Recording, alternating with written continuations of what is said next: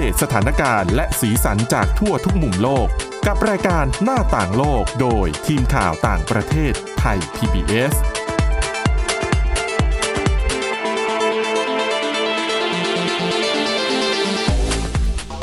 สวัสดีค่ะคุณผู้ฟังต้อนรับเข้าสู่รายการหน้าต่างโลกกันอีกครั้งนะคะ วันนี้ค่ะเช่นเคยนะคะ เรามีเรื่องราวที่น่าสนใจมากมายนะคะ รวมถึงเรื่องของการเรียนการสอนในสหรัฐอเมริกาค่ะ ที่ปรากฏว่ากลับมาสอนออนไลน์กันมากขึ้น แต่คราวนี้ไม่ได้มาจากเรื่องของโควิด -19 นะคะ ค่ะ แต่มาจากปัญหาภัยพิบัตินะคะ เดี๋ยวคุณจารุพรโอภาสรัตน์นะคะ วันนี้อยู่กับเราจะนำเรื่องนี้มาเล่าให้ฟังค่ะ แล้วก็พบกับดิฉันสวรักษ์จากวิวัฒนากุลค่ะ ค่ะ สวัสดีคุณผู้ฟังด้วยนะคะ ค่ะเอาเรื่องแรกไปดูเรื่องของโรคภัยไข้เจ็บกันหน่อย แต่ว่าเป็นในสหรัฐอเมริกานะคะ เป็นการเตือนเรื่องของไข้หวัดใหญ่ อันนี้มันจะมีความเกี่ยวพันกับโควิด -19 ไหม เกี่ยวไหม รู้สึกว่าเกี่ยวนะคะ ค่ะ รู้สึกว่าบางทีโควิด -19 ก็อาจจะส่งส่งผลดี ก่อน อืม หน้านี้ที่ทำให้พบผู้ป่วยไข้หวัดใหญ่น้อยลง อาจจะเพราะคนยังใส่หน้ากงหน้ากาก ใช่ อะไรกันอยู่ ค่ะ ฉีด ใช่ วัคซีน ค่ะ ดูแลตัวเองมากขึ้นนะ อ่า คะ แต่ตอนนี้อย่างที่พอจะสัมผัสกันได้สถานการณ์โควิด -19 ในหลาย ๆ ประเทศ รวมไปถึงประเทศเราเองก็ดูดูดีขึ้น ค่ะ ดูดีขึ้นแล้วก็การใช้มาตรการต่างๆ เนี่ย ก็อาจจะไม่ต้องเข้มงวดเท่ากับตอนแรกๆ ค่ะ พอตรงนี้มันเริ่มผ่อนผ่อนคลายไปเรื่อยๆนะคะ ก็ทำให้สหรัฐเองเขาก็รู้สึกเขาก็พบว่าอ้าวปีนี้เนี่ยพบผู้ป่วยไข้หวัดใหญ่เพิ่มขึ้น ค่ะ จากปีก่อนๆเขาก็เลยออกมาเตือนนะคะว่าจำนวนผู้ติดเชื้อไข้หวัดใหญ่ในช่วงฤดูหนาวปีนี้เนี่ย น่าจะ อาจจะ เพิ่มเพิ่ม ขึ้น ใช่ค่ะมากกว่าปีก่อน อันนี้น่าจะเป็นเพราะว่า คือคุณผู้ฟังเอาจริง ๆ เลยนะ หลายหลายประเทศทั่วโลกเขาไม่ใส่หน้ากากอนามัยกันแล้ว ๆอืม มีแต่ไทยแล้วก็ในเอเชียนี่แหละที่ ค่ะ ยังแบบ ไม่บังคับแล้วนะ ไม่บัง แต่ คับใช่ค่ะ ดิฉันก็เป็นคนหนึ่งที่ใส่อยู่เพราะว่า ซื้อมาตุนไว้เยอะมาก ถ้าไม่ใช้เนี่ย จะไม่หมดสักทีก็รู้สึกว่า อืม คุ้นชินกับการใส่หน้ากากแล้วอะ ใช่ค่ะ พอไม่ใส่เนี่ยเดินเข้าห้างนี่รู้สึกเขินเลยนะ ใช่ค่ะ บางทีบางบางคน ค่ะ อย่างตัวดิฉันเองก็เห็นว่าไม่ใส่แต่ อืม สมมติว่ายืนรอรถเมย์อยู่ก็ไม่ อ่า ใส่แต่พออา จะขึ้น อ่าร ถเมย์ก็จะหยิบมาใส่ อ๋อ เพราะว่าเข้าเมืองตาหลิวต้องหลิวตาตามค่ะ เพราะว่าบนรถเมล์มันก็แบบคนแน่น ๆ ใช่ไหม ใช่ใช่ค่ะ อ่ อ่ะไปกลับไปดูที่สหรัฐกันต่อนะคะเขาบอกว่า ค่ะ พบผู้ติดเชื้อไข้หวัดใหญ่เอาจริงเขาพบมาค่อนข้างน้อยตั้งแต่ช่วงปี 2020 อืม ก็คือช่วงที่เกิดการระบาดของโควิด -19 ใหม่ๆค่ะก็บอก ค่ะ เลยว่า ก็เป็นเพราะว่าส่วนหนึ่งเนี่ยเพราะว่ามาตรการที่ใช้ควบคุมการระบาดของโควิด -19 นั่นแหละ อย่างที่เราคุ้นๆก็ดีก่อนหน้าเขาจะบอกว่าโควิด -19 อาการก็จะคล้ายๆป่วยไข้หวัดใหญ่ ค่ะ เพราะฉะนั้นถ้ามาตรการที่ใช้คุมไข้หวัดใหญ่ได้ ก็จะใช้คุมกับโควิด -19 ได้เหมือนกันในช่วง อืม แรกอะนะคะ ค่ะ แต่เขาก็บอกนะคะว่าตอนนี้เนี่ยเขาพบว่ามีการเริ่มแพร่ระบาดของไข้หวัดใหญ่ในบางพื้นที่ทางภาคทางตอนใต้ของสหรัฐแล้วนะคะ โดยเฉพาะที่รัฐเท็กซัสค่ะ แล้วก็จอร์เจียเขาบอกว่าพบผู้ติดเชื้อมากขึ้น เมื่อเทียบกับปีที่แล้วนะคะ ค่ะ อืมโดยทางด้านของนายแพทย์วิลเลียมค่ะ ผู้อำนวยการด้านการแพทย์ แห่งมูลนิธิโรคติดเชื้อแห่งชาติเขาบอกนะคะว่า แม้ว่าฤดูระบาดของไข้หวัดใหญ่ในสหรัฐจะเพิ่งเริ่มต้นขึ้นนะคะ แต่จากสิ่งที่เกิดขึ้นในซีกโลกทางใต้ ก็ทำให้คาดการณ์ได้ว่า ในปีนี้เนี่ยไข้หวัดใหญ่อาจจะระบาดอย่างหนักได้ อืมค่ะ ถามว่าทำไมต้องไปดูทางซีกโลกใต้ ค่ะ โดยปกติเนี่ยนักวิจัยเขาจะมักใช้วิธีสังเกตดูการระบาดของโรคต่างๆ จากประเทศในซีกโลกทางใต้ก่อน อืม เพราะว่าซีกโลกทางใต้เนี่ยเวลาระบาดมันจะอยู่ช่วงประมาณพฤษภาคมถึงตุลาคม ค่ะ พอพ้นเดือนตุลาคมไปเนี่ยก็จะเป็นทีของซีกโลกทางเหนือแหละ ค่ะ เขาก็จะเริ่มสังเกตว่าที่ผ่านมาตั้งแต่พฤษภาคมถึงตุลาคมเกิดอะไรขึ้นกับซีกโลกทางใต้บ้าง ค่ะ ก็จะทำให้คาดการณ์ได้ว่า แนว ต่อ โน้ จากนี้ มที่จะ ใช่ เกิดการระบาด ใช่ ค่ะ ค่ะ ก็นั่นแหละค่ะเขาก็เกิดการคาดการณ์กัน อย่างเช่นที่ออสเตรเลียค่ะ เขาก็บอกว่าเกิดการระบาดของไข้หวัดใหญ่ เร็วกว่าปกติถึง 2 เดือนนะคะ ค่ะ แล้วก็เป็นการระบาดที่หนักที่สุดในรอบหลายปี เขาบอกว่ามีผู้ติดเชื้อเนี่ยเพิ่มขึ้นมากกว่าค่าเฉลี่ยถึง 3 เท่าค่ะ อืม อันนี้เป็นข้อมูลจากกระทรวงสาธารณสุขออสเตรเลียนะคะ เขาบอกว่าตอนนี้เนี่ยมีผู้ติดเชื้อไข้หวัดใหญ่ยืนยันแล้วนะคะ225,332 คน ค่ะ เสียชีวิตอีกประมาณ 308 คนค่ะ อือฮึ แต่ถ้าไปเทียบกับปี 2020 ตอนนั้นเนี่ยเขาพบผู้ติดเชื้อเพียงแค่ 1,266 คนนะคะ ค่ะ แต่ปีนี้เขาเจอไปแล้ว 2 0 0 0 0 0 กว่าคน อืม และผู้เสียชีวิตในปีนั้นเนี่ยอยู่ที่ 37 คน ค่ะ แต่ในปีนี้เจอไปแล้ว 308 คนค่ะ อืม ค่อนข้างต่างกันเยอะเลยนะคะ แล้วเขาก็บอกว่าอย่างในออสเตรเลียเนี่ย กลุ่มคนที่ติดเชื้อไข้หวัดใหญ่เพิ่มขึ้นในปีนี้เนี่ย จะเป็นในกลุ่มของเด็กแล้วก็คนหนุ่มสาวค่ะ ค่ะ ส่วนหนึ่งก็เขาเชื่อกันว่าน่าจะเป็นเพราะว่าภูมิคุ้มกันตามธรรมชาติเนี่ยลดลง เนื่องมาจากมาตรการป้องกันการระบาดของโควิดที่รัฐบาลเขาผ่อนคลายมาเรื่อยๆ ก็ทำ ค่ะ ให้ไม่ต้องใส่หน้ากากอนามัย ไม่ต้องเว้นระยะกันมาก อืม ก็ทำให้คนเนี่ยติดเชื้อกันง่ายขึ้นน่ะนะคะ ค่ะ แต่ถ้าข้อมูลของ CDC สหรัฐเขาก็ออกมาบอกด้วยนะคะว่า เชื้อไข้หวัดใหญ่ที่จะทำให้เกิด หรือว่าเชื้อไข้หวัดใหญ่ที่ทำให้เกิดอาการป่วยรุนแรง ค่ะ แล้วก็จะพบมากขึ้นในปีนี้เนี่ยจะเป็นเชื้อไข้หวัดใหญ่ชนิด A ค่ะ ค่ะ แล้วก็จะสามารถติดต่อได้ง่ายกว่าเชื้อไข้หวัดใหญ่ชนิด B ราวๆ 2-3 เท่าเลย แต่ก่อนหน้านี้ CDC สหรัฐเองก็ออกมาขอความร่วมมือว่า ขอให้ประชาชนที่อายุมากกว่า 6 เดือนขึ้นไปเนี่ยเข้ารับการฉีดวัคซีนป้องกันด้วย ค่ะ เพราะเขาก็บอกนะคะว่า 2 ปีที่ผ่านมาอัตราการฉีดวัคซีนไข้หวัดใหญ่ ในชาวอเมริกันเนี่ย อืม ลดลง โดยเฉพาะกลุ่มผู้ที่มีความเสี่ยงสูงที่จะเกิดอาการรุนแรงได้นะคะ รวมไปถึงกระแสในเรื่องของการต่อต้านการฉีดวัคซีนในช่วงการระบาดของโควิด -19 ด้วย ก็ทำให้เกิดความกังวลว่า คนเนี่ยอาจจะไปฉีดวัคซีนป้องกันไข้หวัดใหญ่น้อยลงตามไปด้วยค่ะ ค่ะ ซึ่งเขาก็บอกว่าปีนี้ก็พบแล้วนะคะว่าคนไปฉีดวัคซีนไข้หวัดใหญ่น้อยลงจริง ๆ อืม ซึ่งเขาก็บอกว่าในอีกไม่นานเนี้แหละ มันกำลังมีเรื่องของสถานการณ์ฤดูการระบาดที่รออยู่ข้างหน้า ก็เขาก็ขอให้ทุกคนเนี่ยป้องกันตัวเอง ค่ะ รวมไปถึงคนในครอบครัวด้วย เพราะว่าไม่ใช่จบที่ไข้หวัดใหญ่ อาจจะมีอาการอึแทรกซ้อนจนถึงชีวิตได้ ค่ะ อืมแล้วอย่างที่บอกเขาก็บอกว่า แนะนำมาอีกนะคะว่า ควรจะใช้มาตรการต่างๆ เช่นเดียวกับที่เคยใช้แล้วได้ผลในช่วงการระบาดโควิด ค่ะ -19 ใช้ก่อน เว้นระยะห่างล้างมือ ปิดปาก ปิดจมูกเวลาไอจาม ค่ะ หรือว่ารวมไปถึงการกักตัวอยู่บ้านเมื่อมีอาการป่วยด้วย อืม ถึงแม้ว่าจะยังไม่ใช่โควิด -19 ก็ตามค่ะ ค่ะแล้วก็ไม่กาดตกแหละดีที่สุด ใช่ น ค่ะ แล้วก็หน้ากากอนามัยตอนนี้ก็ราคาไม่ได้แพงแล้วอ่ะ ลดลงเยอะกว่าเมื่อก่อนเลยนะคะ ใช่แอลกอฮอล์ก็ด้วยนะคะ ดังนั้นถ้าถ้าไม่ลำบากจนเกินไปเนี่ย เออก็น่าจะใช้มาตรการนี้ ต่อไปและอยู่ในเมืองไทยใส่หน้ากากก็ไม่ได้ดูผิดแปลกอะไรด้วยนะ ใช่ค่ะ ใช่ค่ะ นะคะอ่ะก็ดูแลกันดูแลตัวเองกัน ค่ะ เพราะว่าไข้หวัดเนี่ย ก็ไม่ใช่ว่าจะไม่อันตรายนะ อืม จริงๆ มีคนในแต่ละปีเนี่ยมีผู้เสียชีวิตจากไข้หวัดใหญ่ก็ไม่น้อยเหมือนกันนะคะ ดังนั้นคุณผู้ฟังก็อย่าประมาทดูแลสุขภาพตัวเองด้วย ค่ะ นะคะอ่ะไปต่อที่อีกประเด็นหนึ่งเรื่องของการเรียนการสอนผ่านออนไลน์ในสหรัฐอเมริกากลับมาอีกครั้ง อืม แต่คราวนี้ไม่ใช่สาเหตุจากโควิด -19 ค่ะ แต่สาเหตุมาจากอะไรคะ เป็นเรื่องของภัยพิบัติค่ะ ก็แน่นอนเกิดจากน้ำมือมนุษย์ แต่ ค่ะ โรงเรียนหลาย ๆ ที่ในสหรัฐเขาก็อย่างที่บอกค่ะ เริ่มกลับมาทำการเรียนการสอนแบบออนไลน์มากขึ้น อืม ภัยพิบัติที่เกิดขึ้นถ้าเกิดว่าได้ติดตามในสหรัฐ ที่เผชิญเยอะ ๆ ในช่วงปีนี้เลยก็จะเป็นเรื่องของไฟป่า ยังไงอะไฟป่าแล้วอยู่บ้านเรียนออนไลน์แล้วไฟไหม้บ้านใช่ ไม่ รอ ไหวนะคะ สภาพอากาศไหนจะควันไหนจะม ค่ะ ลพิษบางโรงเรียนเนี่ยอยู่ในพื้นที่ที่เกิด อ๋อ ไฟป่าบ่อยค่ะ ค่ะ ก็ทำให้รู้สึกว่าให้นักเรียนกลับไปที่บ้านน่าจะปลอดภัยกว่าเดิม หรือถ้าบ้านอยู่ในพื้นที่เสี่ยงก็เอาไป ใช่ อยู่ที่ ค่ะ อื่น ใช่ แล้วจะเป็น ค่ะ ศูนย์พักพิง อืม แล้วก็ให้เด็กๆเรียนออนไลน์จากที่นั่น ใช่ แล้วครูไปอยู่ไหนล่ะ ครูก็ อยู่ที่บ้านของครูนั่นแหละค่ะ หรือว่าครูอยู่ศูนย์พักพิงด้วยกัน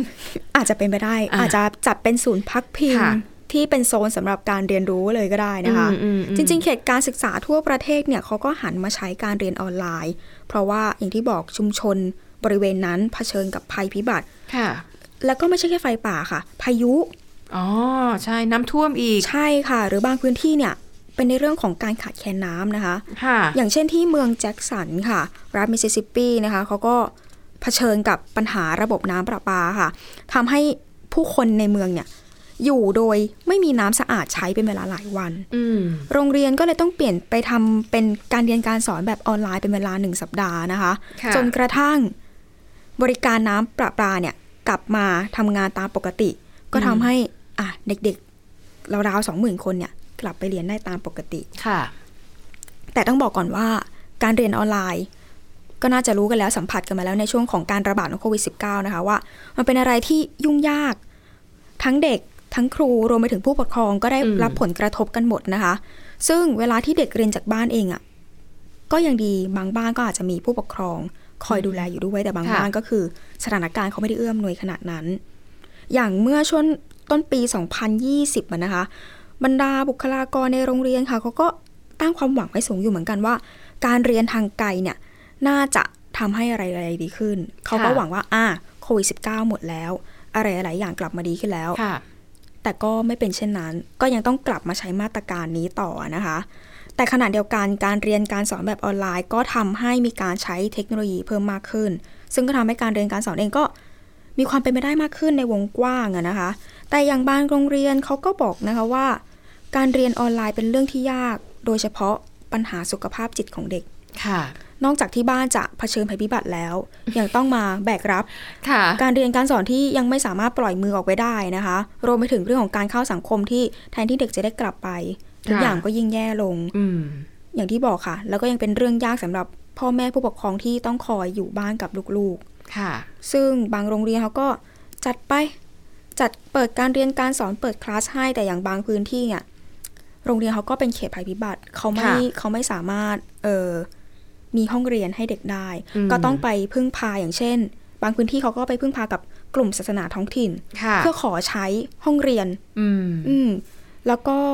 อย่างบางเมือง พอตรงนี้โดนผลกระทบอีก ก็ต้องย้ายค่ะ ย้ายไปอยู่ที่อื่น ไปตามโบสถ์ไปตามโบสถ์บ้าง อืม ไปตามพื้นที่อื่นๆเพื่อให้นักเรียนเนี่ยได้เรียนทุกวัน ค่ะ อย่างคุณครูบางคนเขาก็บอกนะคะว่า เขาเองก็ดึงประสบการณ์จากการระบาด ในช่วงของการระบาดโควิด1 9เนี่ยมาช่วยเหลือคนอื่นๆ แต่ก็มันก็ยังมีปัญหา เพราะว่าในเรื่องของวิกฤตน้ำที่มันส่งผลกระทบ คือ ค่ะ เด็กมาเรียนก็จริง ต่อให้โรงเรียนเปิดได้ แต่มันยังมี อืม เรื่องของการขาดแคลนน้ำมาแล้วเข้าห้องน้ำยังไง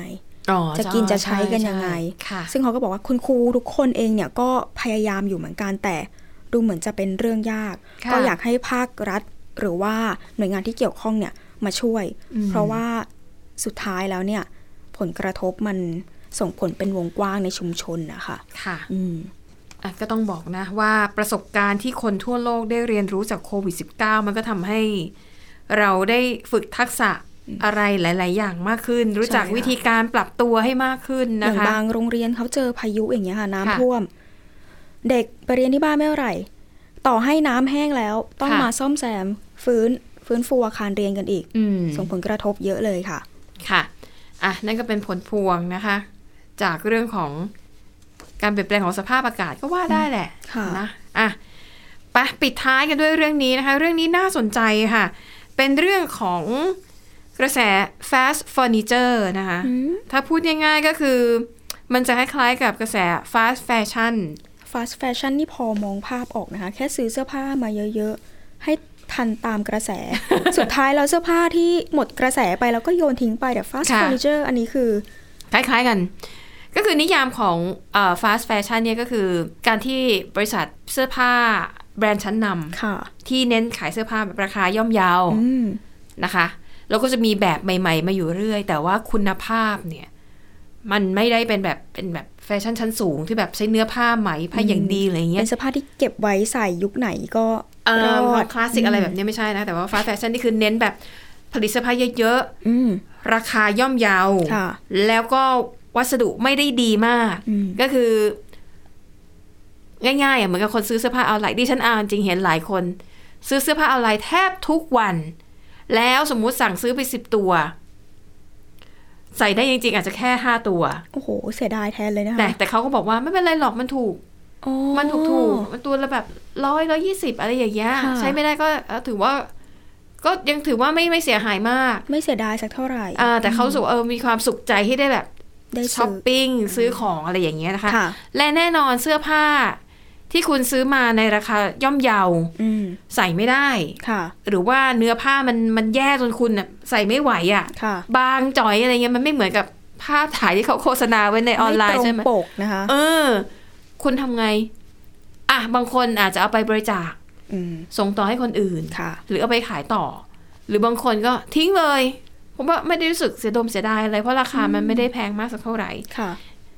fast furniture เอ่อ fast fashion เนี่ยค่ะ ก็เลยเป็น สาเหตุหนึ่งที่ทำให้เกิดขยะ อืม จากไอเสื้อผ้าลักษณะ ค่ะ เนี้ยนะคะ มาถึงกระแสฟาสต์เฟอร์นิเจอร์ก็คล้าย ๆกันนะคะ เรื่องราวนี้เนี่ยถูกตีพิมพ์ในหนังสือพิมพ์ The New York Times นะคะดิฉันสนใจประเด็นนี้เพราะเห็นว่า อ้าวพอเป็นฟาสต์เฟอร์นิเจอร์ทำไมอ่ะ มันทำไมมันถึงให้เกิดปัญหาสิ่งแวดล้อม อืม อีหลอบเดียวกับฟาสต์แฟชั่นเลยก็คือว่า ตอนเนี้ยเราจะเห็นแบรนด์เฟอร์นิเจอร์หลาย ๆ แบรนด์นะคะหนึ่งในแบรนด์ดัง ๆ มาก ๆ ก็มีสาขาในเมืองไทยด้วย อืม เขาจะผลิตเฟอร์นิเจอร์ที่เน้นราคาเขาบอกว่า ราคาเขามีหลากหลายแบบ อืม มีทั้งแบบย่อมเยาว ค่ะ แล้วก็แบบคุณภาพดีรับกัน 10 ปีอะไรแบบนั้นนะนะ แพ คะ งหูฉี่ไปเลยนะคะ ใช่แต่นั้นก็จะเป็นอีกรุ่นหนึ่งที่แบบใช้สินค้าคุณภาพดี ค่ะ มีการรับประกัน 10 ปียืนยันว่าแบบ ใช้ได้ทนนานอะไรแบบเนี้ย อืม แต่มันก็จะมีอีกหลายแบรนด์หรือแม้แต่แบรนด์ที่ดิฉันว่าอ้างอิงถึงเนี่ย ก็จะขายเฟอร์นิเจอร์แบบราคาถูกอะ อืม เหมาะสำหรับชาวหอที่กำลังตั้งเนื้อตั้งตัวอยู่แล้ว ใช่ จะเป็นนัก ใช่ ศึกษาที่ ก็อยากมีของใช้ในห้องแต่ไม่ได้อยากลงทุนอะไรมากมาย เหมาะกับชีวิตคนรุ่นใหม่ที่ไปซื้อคอนโดอยู่กันนะคะ ใจกลางเมือง ใช่ ตกแต่งห้องใหม่ ๆ ก็ ค่ะ เลือกเฟอร์นิเจอร์ที่ราคาถูกแต่ดีไซน์สวย อ่าอะไรอย่างเงี้ยนะคะ ก็บอกว่ากระแสนี้ค่ะ ในอเมริกาเนี่ยก็ได้รับความนิยมเหมือนกัน แต่ว่าไอเฟอร์นิเจอร์ในลักษณะเนี้ยมันกำลังกลายเป็นปัญหาขยะ อืม ทำให้ขยะเนี่ยล้นนะคะ ค่ะ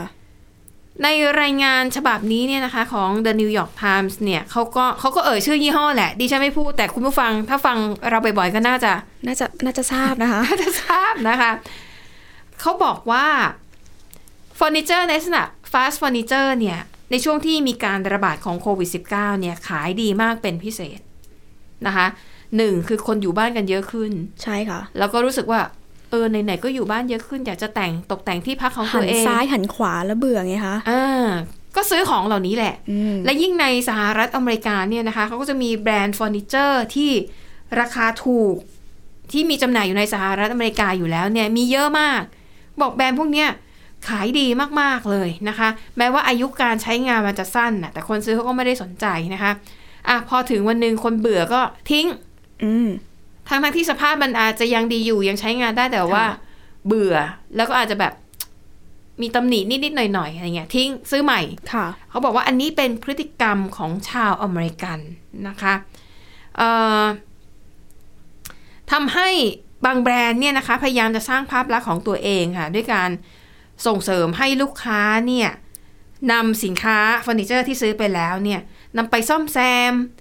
นำไปปรับโฉมใหม่ เช่นอาจจะพ่นสีใหม่ อืม นะคะหรือบางบริษัทเนี่ยรับซื้อคืนสินค้าของตัวเอง อ๋อ ใช่ค่ะ เพื่อที่จะนำไปซ่อมแซมตกแต่งแล้วก็นำกลับมาขายใหม่นะคะเป้าหมายเนี่ยเพื่อลดขยะ ค่ะ ที่เกิดที่เกิดจากเฟอร์นิเจอร์เหล่านี้ ในรายงานฉบับนี้นะคะ ระบุว่าในแต่ละปีค่ะ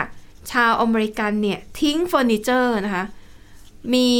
เรียกว่ามีปริมาณรวมมากกว่า 12 ล้านตัน ซึ่งถ้าเทียบกับปี 1960 ก็ประมาณ 60 กว่าปีนะคะ ค่ะ ถ้าเทียบกับตอนนั้นเนี่ยปริมาณขยะจากเฟอร์นิเจอร์เพิ่มขึ้นถึง 450%น อือหือ ะคะ นี่เป็นข้อมูลจากสำนักงานเอ่อปกป้องสิ่งแวดล้อมของสหรัฐอเมริกาที่มองว่ากระแสฟาสต์เฟอร์นิเจอร์เนี่ยกำลังเป็นปัญหาใหญ่ในสหรัฐอเมริกา เพราะว่า วัสดุที่ใช้ทำเฟอร์นิเจอร์เนี่ย อย่างที่บอกคือถ้ามันถูกมากเนี่ย มันไม่ได้ทำจากไม้อย่างดี หรือว่าเป็นโลหะอย่างดีที่สามารถ ค่ะ นำไปแปรรูปได้เอ่อมันจะทำมาจากวัสดุที่อ่ะอาจจะเป็นพลาสติก ซึ่งมันย่อยสลายไม่ได้ อืม นะคะ หรืออาจจะเป็นพวกไม้แบบฟอร์ไมก้าป่ะ ที่เขาจะเอามาประกอบกันน่ะ แล้วเวลาโดนน้ำมันก็จะยุ่ยๆอ่ะ อ๋อ อารมณ์ไม่อัดไหมคะ อะไรอย่างนั้นน่ะ อืม ใช่ ซึ่งมันก็จะไม่สามารถนำมารีไซเคิล มันไม่ได้ทนทานต่อสภาพ ใช่ แวดล้อม สภาพแวดล้อมทุกอย่างขนาดนั้นนะคะ มันไม่เหมือนเตียงไม้สักไง อืม คือเตียงไม้สักเนี่ย สมมุติถ้ามันไม่ได้ใช้แล้วก็ยังสามารถรื้อแล้วก็เอาไม้เนี่ย ไปทำเป็นแปรรูปเป็นอย่างอื่นได้ แต่พอเป็นไม้อัดแบบเนี้ยพอมันโดนน้ำมันก็ยุ่ยเละไปแล้วอะนะ ค่ะ นะคะ หรือแม้แต่เฟอร์นิเจอร์ของบางยี่ห้อเนี่ยที่ฉันเคยคุยกับคนที่เขารับจ้างย้ายบ้าน อืม เขาบอกโอ้ถ้าเป็นเฟอร์นิเจอร์ยี่ห้อนี้นะ หลายยี่ห้อ ซื้อมาแล้วไม่ต้องถอด เพราะถ้าถอดแล้วพังเลยมันไม่สามารถเอามาประกอบใหม่ได้ อ๋อ เนื่องจากวัสดุมันไม่ได้ทนไง เข้าใจแล้วค่ะ เข้าใจไหม บางอย่างก็คือเวลาเราซื้อมาใส่กล่อง ใส่กล่องมาจาก อ่ะอ่ะอยากจะเป็นแบบชั้นที่แบบไม่แพงมากแล้วแบบ อ่า อ่ะประกอบเองได้ ค่ะ DIY ดิฉันก็ซื้อมา ประกอบครั้งแรก โอ้ยดีใช้ใช้งานได้ระดับหนึ่ง ค่ะ แต่พออุ้ยเดี๋ยวต้องย้ายบ้าน ถอดได้ไหมช่างคนย้ายบอกไม่ต้องถอด อย่าถอด ถ้า ถอด ไม่อยากซื้อใหม่ ถอดปุ๊บพังปั๊บ อืม ถ้าจะย้ายก็ต้องย้ายทั้งอัน สภาพอย่างนั้นเลย ถูกต้อง โอ้โห เพราะเขาบอกว่าวัสดุมันไม่ได้ทน อืม อ่ะแต่ถ้าอย่างเป็นเตียงไม้สักหรือว่า ค่ะ เป็นเตียงไม้เนื้อแข็งนั่นนะคะ ถอดได้หรือได้แล้วก็เอาไปประกอบใหม่ มันจะยังคงสภาพเดิมอยู่ ม อันนี้คือความแตกต่างระหว่างเฟอร์นิเจอร์รุ่นเก่าๆกับ ค่ะ รุ่นใหม่ ดังนั้นใครที่ชอบบูลลี่ ผู้ปกครองตัวเองว่าโอ้ยเนี่ย เก้าอี้ไม้กลาง เออ บ้านนะคะ เนื้อแข็งมาก อ่า แต่ก็ยอมรับค่ะ ว่าทนทาน ทน มันอยู่เป็น ปล สิ ว บ ก สิบปี ปลวกก็ไม่กินนะคะ ใช่ แมวก็ไม่กล้าวฟัน ค่ะ แท้ค่ะ เพราะว่าอาจจะฟันหักได้ ใช่ แข็งจริง น้ำท่วมก็ยังเอาตู้เย็นไปเทิร์นบน ๆ ใช่ค่ะ พังได้ใช่ไหม แข็งแรงผ่านมาทุกรุ่น อ่า อืม ใช่นะคะ ดังนั้นอะอย่างที่เล่าไปนะคะว่าด้วยความเปลี่ยนแปลงทางสังคมนะคะ กระแสการที่คนรุ่นใหม่ก็ออกมาใช้ชีวิตของตัวเอง อืม มีที่อยู่ของตัวเองมากขึ้นทำให้ความต้องการเฟอร์นิเจอร์ ราคาประหยัดเนี่ยมันเพิ่มสูงขึ้นไปด้วย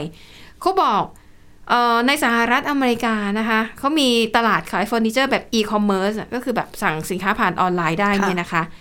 เติบโตสูงมาก เขาบอกอย่างปีที่แล้วนะคะ มูลค่าการซื้อขายเฟอร์นิเจอร์ในตลาดออนไลน์เนี่ยสูงประมาณ1จุดล้าน1.02 ล้านล้านบาท อืม แล้วเขาคาดว่าอีกประมาณ 8 ปีนับจากนี้มูลค่านั้น จะเพิ่มสูงขึ้นไปเกือบเท่าตัวอยู่ที่ 1.5 ล้านล้านบาทเลยนะคะอ่ะก็ เรียกว่าเป็นเป็นเทรนด์ที่กำลังมากำลังได้รับความนิยมอย่างมากนะคะ แต่ว่าแล้วเราจะทำอย่างไรกับขยะที่มันเกิดจาก fast fashion เอ่อ fast furniture เหล่านี้นะคะ ซึ่งในรายงานของ The New York Times เนี่ยเขาก็ได้ไปสัมภาษณ์ มันมีหลายบริษัทเหมือนกันนะคะ ที่หันมาทำธุรกิจ รับซื้อเฟอร์นิเจอร์มือสอง อืม นำไปซ่อมแซมนำไปปรับปรุงแล้วก็เอากลับมาขายใหม่ โดยมีเป้าหมายก็คือนั่นแหละ เพื่อต้องการลดขยะ ใช่ค่ะ นะคะ แล้วก็นำทรัพยากรเนี่ยมาใช้ให้เกิดประโยชน์สูงสุด เพื่อที่จะได้อ่ะลดการทำลายทรัพยากร อืม โดยเฉพาะการตัดไม้เพื่อนะเพื่อนำมาทำเป็นเฟอร์นิเจอร์นะคะ ค่ะ อ่ะแล้วก็ในรายงานเนี่ยเขายังบอกด้วยว่าอ่ะนอกเหนือจากเรื่องของกระแสรูปแบบการใช้ชีวิตของคนรุ่นใหม่ที่เปลี่ยนแปลงไปแล้วเนี่ย มันยังมีอีกเทรนด์หนึ่งที่ทำให้เฟอร์นิเจอร์ราคาถูกได้รับความนิยมมากขึ้นนั่นก็คือเรื่องของเอ่ออย่างพวก Airbnb นะคะหรืออ อ พวกที่เปิดห้องพัก ธุรกิจค่ะ หอพักให้บริการห้องพักอย่างเงี้ยบางทีก็บอกไม่ได้อยากลงทุนแบบแพงมากๆเอาแค่พออยู่ได้ ใช่ค่ะ ก็จะซื้อมาพอเสียหรือว่าไม่สวย ก็ทิ้งไป อืม ไม่ต้องคิดอะไรมาก เพราะว่าสิ่งที่เขาต้องการคือต้องการให้ภาพลักษณ์ ใช่ บรรยากาศในห้องเนี่ยดูดี ต้อง ยิ่งถ้างบน้อยเท่าไหร่ ใช่ ก็ก็ถือว่ายิ่งดีกับเจ้าของ ค่ะ ธุรกิจอะค่ะ เพราะว่าเดี๋ยวนี้เฟอร์นิเจอร์ถ้าเราดูในแคตตาล็อกออนไลน์เนี่ยนะคะ อืม แม้ราคาถูกเนี่ยแต่เขาทำออกมาได้แบบ บางอย่างยอมรับเลยนะคะ มันดูดีมากอะ่ะ ราคาแล้วก็การใช้งานได้จริงเนี่ยเกิน ค่ะ ราคาไปจริง ๆ ค่ะ ค่ะ อืม ก็ตกลงคุณสนับสนุนใช่ไหมก็ ไม่สนับสนุนแต่ก็ต้องยอมรับว่าอย่างบางคนเขาก็สภาพการเงิน อ๋อ ไม่คล่ ใช่ องตัว ใช่ ขนาดนั้น อ่ะอย่างเป็นนักศึกษาเนี่ยจะไปซื้อของแพงๆก็ใช่ที่ใช่ไหมคะ ใช่ค่ะ แล้วก็ต้องเหตุผลหนึ่งก็ต้องไอ้พวกขายเฟอร์นิเจอร์ออนไลน์เนี่ยแหละ อืม เวลาถ่ายภาพหรือทำโฆษณา โอ้โหดูดี คือ จริงๆ ดูดีค่ะ ดูดีจนเรารู้สึกไม่ ซื้อเราไม่เสียดายเงิน เออแต่ว่าพอมาใช้งานจริงเนี่ยวัสดุมันอาจจะแบบไม่ได้ทนทานมาก ค่ะ อาจจะสวยอยู่แค่พักหนึ่ง สวยถ่ายรูปเสร็จพอ อ่าอะไรแบบเนี้ยนะคะ ค่ะ อ่ะอันนี้ก็เป็นเรื่องราวของเกี่ยวกับสิ่งแวดล้อมเนาะ อืม อาจจะเป็นเทรนด์ที่คิดว่าน่าจะได้รับการพูดถึงมากขึ้นนะคะ เรื่องของกระแส fast furniture ที่กำลังกลายเป็นปัญหาหน้านสิ่งแวดล้อม แล้วก็ทำให้ขยะ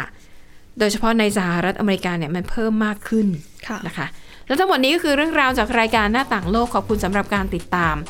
วันนี้หมดเวลาแล้วค่ะ กลับมาพบกับพวกเราได้ใหม่ในตอนหน้า วันนี้ลาไปก่อน สวัสดีค่ะ สวัสดีค่ะ Thai PBS podcast. View the world via the voice.